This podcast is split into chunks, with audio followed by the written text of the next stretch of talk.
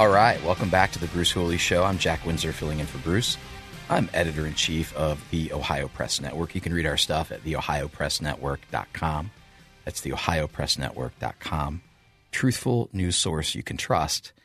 And uh, thank you for your loyal readership and thank you for listening today. And we have a treat now.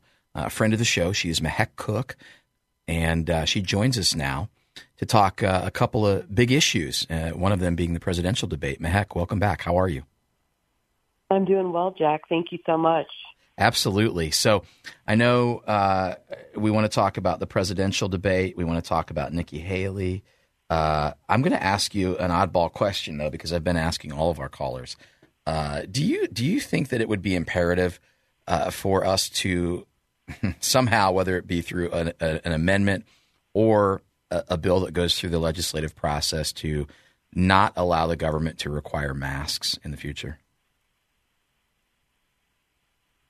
I think we need legislation.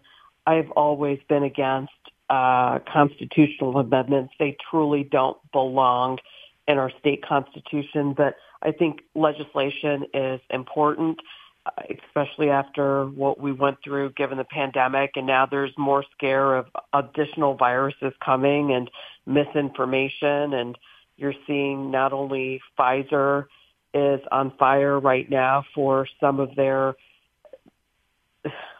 truthfully bad science yep. that they floated in terms of whether the vaccines were truly going to help everyday Americans. So yes, I do think we need some legislation in Ohio. I would not go the constitutional route. Yeah, I'm I'm not a fan of that either, and I'm interested to have uh, Scott Wiggam on the show at some point this week to say, hey, why are we looking at a, a joint resolution and, and an amendment? My my guess is Mike DeWine might not want to sign the bill, but I would have to remind everybody that Republicans do have a supermajority in the House and the Senate. Although, and I'm not going to go down this rabbit hole with you. I, I question whether Jason Stephens and some Republicans are actually Republicans. But let's let's pivot over to I know what you want to talk about, which is the presidential debate. We have Vivek Ramaswamy, we have Ron DeSantis, we have Nikki Haley on stage. Wow, the field has narrowed. Uh, what do you expect to see tomorrow night? I think we still have Chris Christie too. Oh, is he? Did he make it? Okay, Surprised me. Oh, I didn't realize. So I, I actually the story I read yesterday was that he was not going to be on the stage. So he is going to be there. Well, I'll have to double check. The news constantly changes, but yep. hopefully he's not. And we have three contenders, so we can truly focus on policies, on a path forward, on the fact that prosperity is possible. And I have kind of been, you know, tooting the horn for Vivek because I, I genuinely appreciate that he is talking loudly and consistently about decoupling from China, particularly where our defense spending is concerned and where our drug manufacturing is concerned. Um, do you have a dog in this fight? And, and how, how do you think the person that you'd want to fare well tomorrow night is going to do? So I don't have a front runner right now. And partially that's because we have really strong candidates in this race. And I have been watching every single debate and reading every single tweet to policy paper that comes out because what I'm looking for in a candidate is, and I think what many Ohioans are looking for is the number one issue, and I think we talked about this. Our polling states the number one issue in Ohio is the economy. So let's start there. What candidate is going to get us out of this failed economic system that's called Bidenomics and get us back to a place where we have a robust strategy to truly tackle inflation and debt, where we know that the American dream is possible and where our hard work is paying off, where grocery prices aren't exorbitant, where gas prices are back to where they were before Biden took office. So I think those are some of those domestic key issues where all Americans are hurting and we need to actually start hearing solutions in terms of what that looks like and what the future looks like. And to be candid, the number one candidate that truly talks about that on stage and off stage is Nikki Haley. She talks about fiscal responsibility, and I like the fact that she calls out both parties for overspending it's rare for a candidate to call their own party out. So um, we've got a few minutes here, and I'm trying to figure out which issue I want to tackle. Fiscal responsibility is is important. I was having a conversation last week with someone, and it used to be you knew that Republicans were you know pro Second Amendment, pro life, and pro fiscal responsibility. I think pro life is off the table, and I don't think that it's because people aren't pro life. I believe as a talking point, all that does is give Democrats a lever to pull because they have that and they have Orange Man Bad. That's really all they have to run on. Um, so, talk to me about Nikki Haley because does she have a path forward to win the nomination? My gut tells me that she would have to, that the others would have to drop out, and then they would have to acclimate their voters around her, and that that would maybe get her to a spot where she could beat Donald Trump in a primary. How do you see it? So Nikki Haley's been very interesting to watch. She's underestimated. And what's fascinating about her race is Americans for Prosperity Action Group just endorsed her. Where I'm starting to look is the polling. When you look at polling from states other than Iowa and New Hampshire, of course you're going to see President Trump leading. He is the individual that is time and time true, tested. Everybody knows his record. But what's interesting about Nikki Haley, if you just look at her versus, for instance, Ron DeSantis, Ron DeSantis continues to slide in polls, and Haley is hurt, surging in many of these newer states, many of these early states. And anybody who thinks that she can't win against DeSantis, I, I challenge you. I think you're going to be wrong. You're going to see her surge in Iowa, New Hampshire, South Carolina, and the momentum's really changing because 80% of voters, Jack, haven't tuned in. Yeah. Most of their minds are made up for President Trump because, again, he's a tried and true tested candidate. But once they start looking at other candidates, Nikki Haley, Ron DeSantis, Vivek Ramaswamy, Haley is going to start surging. And again, when you have 80% of voters not tuned in yet, there's a lot of room for growth. I'm looking at a couple of other issues with respect to, I mean, the, the economy. It's, you know, Carville would say it's the economy, stupid. And I agree with that. Everybody's feeling it, regardless of what uh, Karine Jean Pierre says uh, as she flips through her book there. Uh, but let's talk about the border. Is this an issue uh, that you think we will hear more about tomorrow night? And what do you think the solution is there? The border is an extremely important topic. We need to start discussing what the solutions are. And the number one fact that you cannot dispute is that every state is a border state. I visited McAllen, Texas several months ago, and there's not enough border patrol, there's not enough barbed wire, there's not enough surveillance, and there's not a commitment from Joe Biden to secure our border. Mm-mm. There is not enough backing. There's not enough support. So we need a candidate that is going to stand up for the United States of America, that's going to get our security under control. We need somebody who's going to put surveillance back, remain in Mexico policy, and above all, treat border agents with respect. Their job is not to process individuals and allow them in their in our country. Their job is to process, detain, and send them back. We cannot continue to allow cartels to infiltrate our border and human trafficking. And above all, yes, terrorists are entering our country. The DHS, Homeland Security, told us he does not ha- have any idea who's coming in and out. The director of FBI has said he does not know who is in our country today. That should scare every single American. She's Mehek Cooke, and uh, she is a uh, political commentator, attorney, mom, business owner. Thank you for weighing in on this upcoming debate. We appreciate you. Thanks, Jack.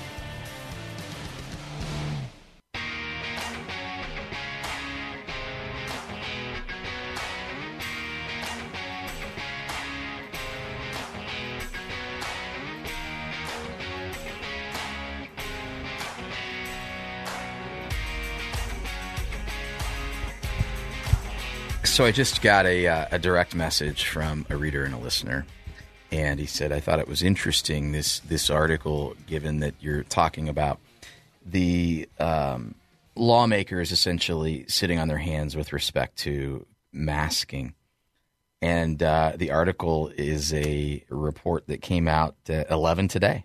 COVID 19 deaths are on the rise in Ohio. So here we go again. Ah, Darla, Columbus. She's mad at Nikki Haley. Darla, what's on your mind? Yeah. Well, it still doesn't sit well with me when Nikki Haley started sort of the ball rolling with an attack on our history and our culture when she removed the Confederate flag. And I just, I guess I hold that against her. And I think anybody that would do something like that doesn't deserve my trust in, in decision making down the road. Well, thank you for that, Darla. Let me ask you a question. Do you feel like because I, I'm I'm a staunch supporter of the First Amendment, and I also believe that you uh, learn history, or you should study history so that you can learn from it. And whitewashing history is dangerous for a lot of reasons. Um, is that is that kind of your beef with it? That we shouldn't be trying to take away certain images or facts about our past so that we can learn from them. Um, what, what are your thoughts? That's exactly right. I mean, it's a part of our history, and it's an attack on um, the way you know. It's like going back and editing history books, mm-hmm. and they're not teaching our history. And everybody, there's good and bad to all countries, and I think we've grown so much with a lot of our history, and why I think we're moving forward as a country over all these years, in spite of the attacks we get that we're not and that, that we're such a bad society. That and is I a, think that's the kids. Yeah, the kids aren't hearing uh, our history, and that's that's not good. Darla, that's a that's a great phone call, and that's a great thought, and uh, I I totally see where you're coming from, and I think the uh, issue that I have as well is that we lose sight of the fact that written into our founding documents is that we will become a more perfect union. And that is a process. You, you learn, you improve, and you grow. And we are knee deep in this movement right now where if you've made a mistake, that mistake will be published online and it will be brought up again and again and again and again and again. And it's almost like if you've ever made a mistake, you are then fully disqualified from weighing in on any policy discussion, any political discussion, or God forbid, if you were to run for office that's where we are. And I think that's dangerous. Jesus came because we all fall short. And, you know, I'm not a theology guy, I'm not a biblical scholar, but I do know that uh, the enemy is the accuser. And, and it's the guilt and shame with our past mistakes that keeps us held down. And that's why Jesus came.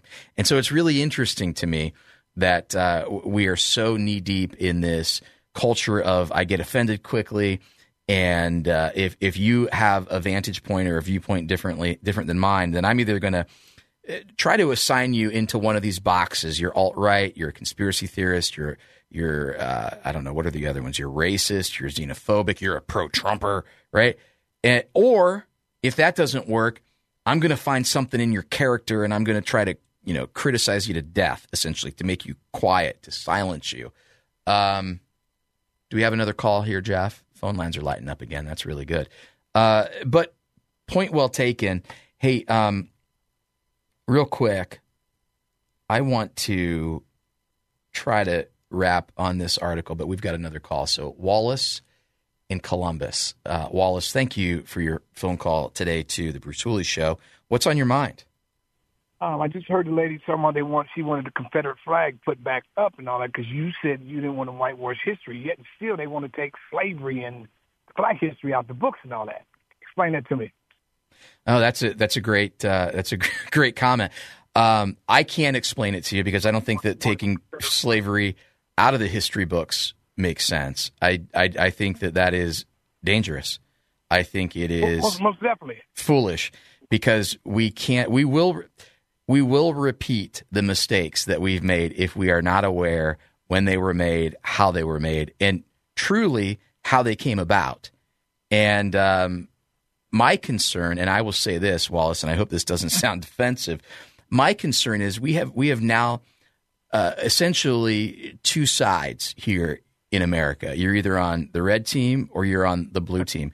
And I feel right. like we have villainized each other so much that the divide and the hatred and the vitriol that the blue team has for the red team and vice versa has gotten us to the point again that we're capable of doing some of the heinous things that we thought we would never do again. Do you ever feel that way? I totally agree with that point you just made. I totally agree. Two system um, deal right now, red and blue, and um, I just think that, that lady was, you know, I know what she's saying, but I'm just saying they want to take slavery. My my grandkids don't know nothing. They ain't never even seen the word slavery in a book. That's crazy. That's crazy. They only learned about Rosa Parks during February, the Black History Month. Yeah. And then the teachers put them books up. Yep. Yep. Wallace, that's a that's a very thoughtful and accurate call, and I agree with you.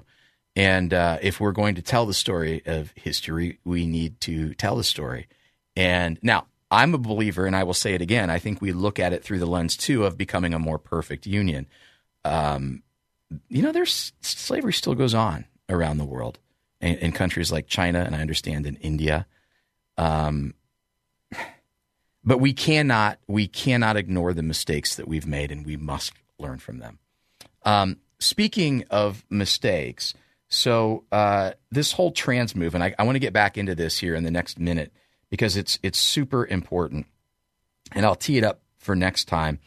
Uh, but what if I told you that Lupron uh, is a company that supports this transgender movement, and Lupron basically is is a drug used to chemically castrate people uh, who cannot control themselves sexually, sexual offenders. Well, that drug is also something that's being given as uh, a drug to children who want to transition to another sex or another gender, we should say, not a sex, but another gender.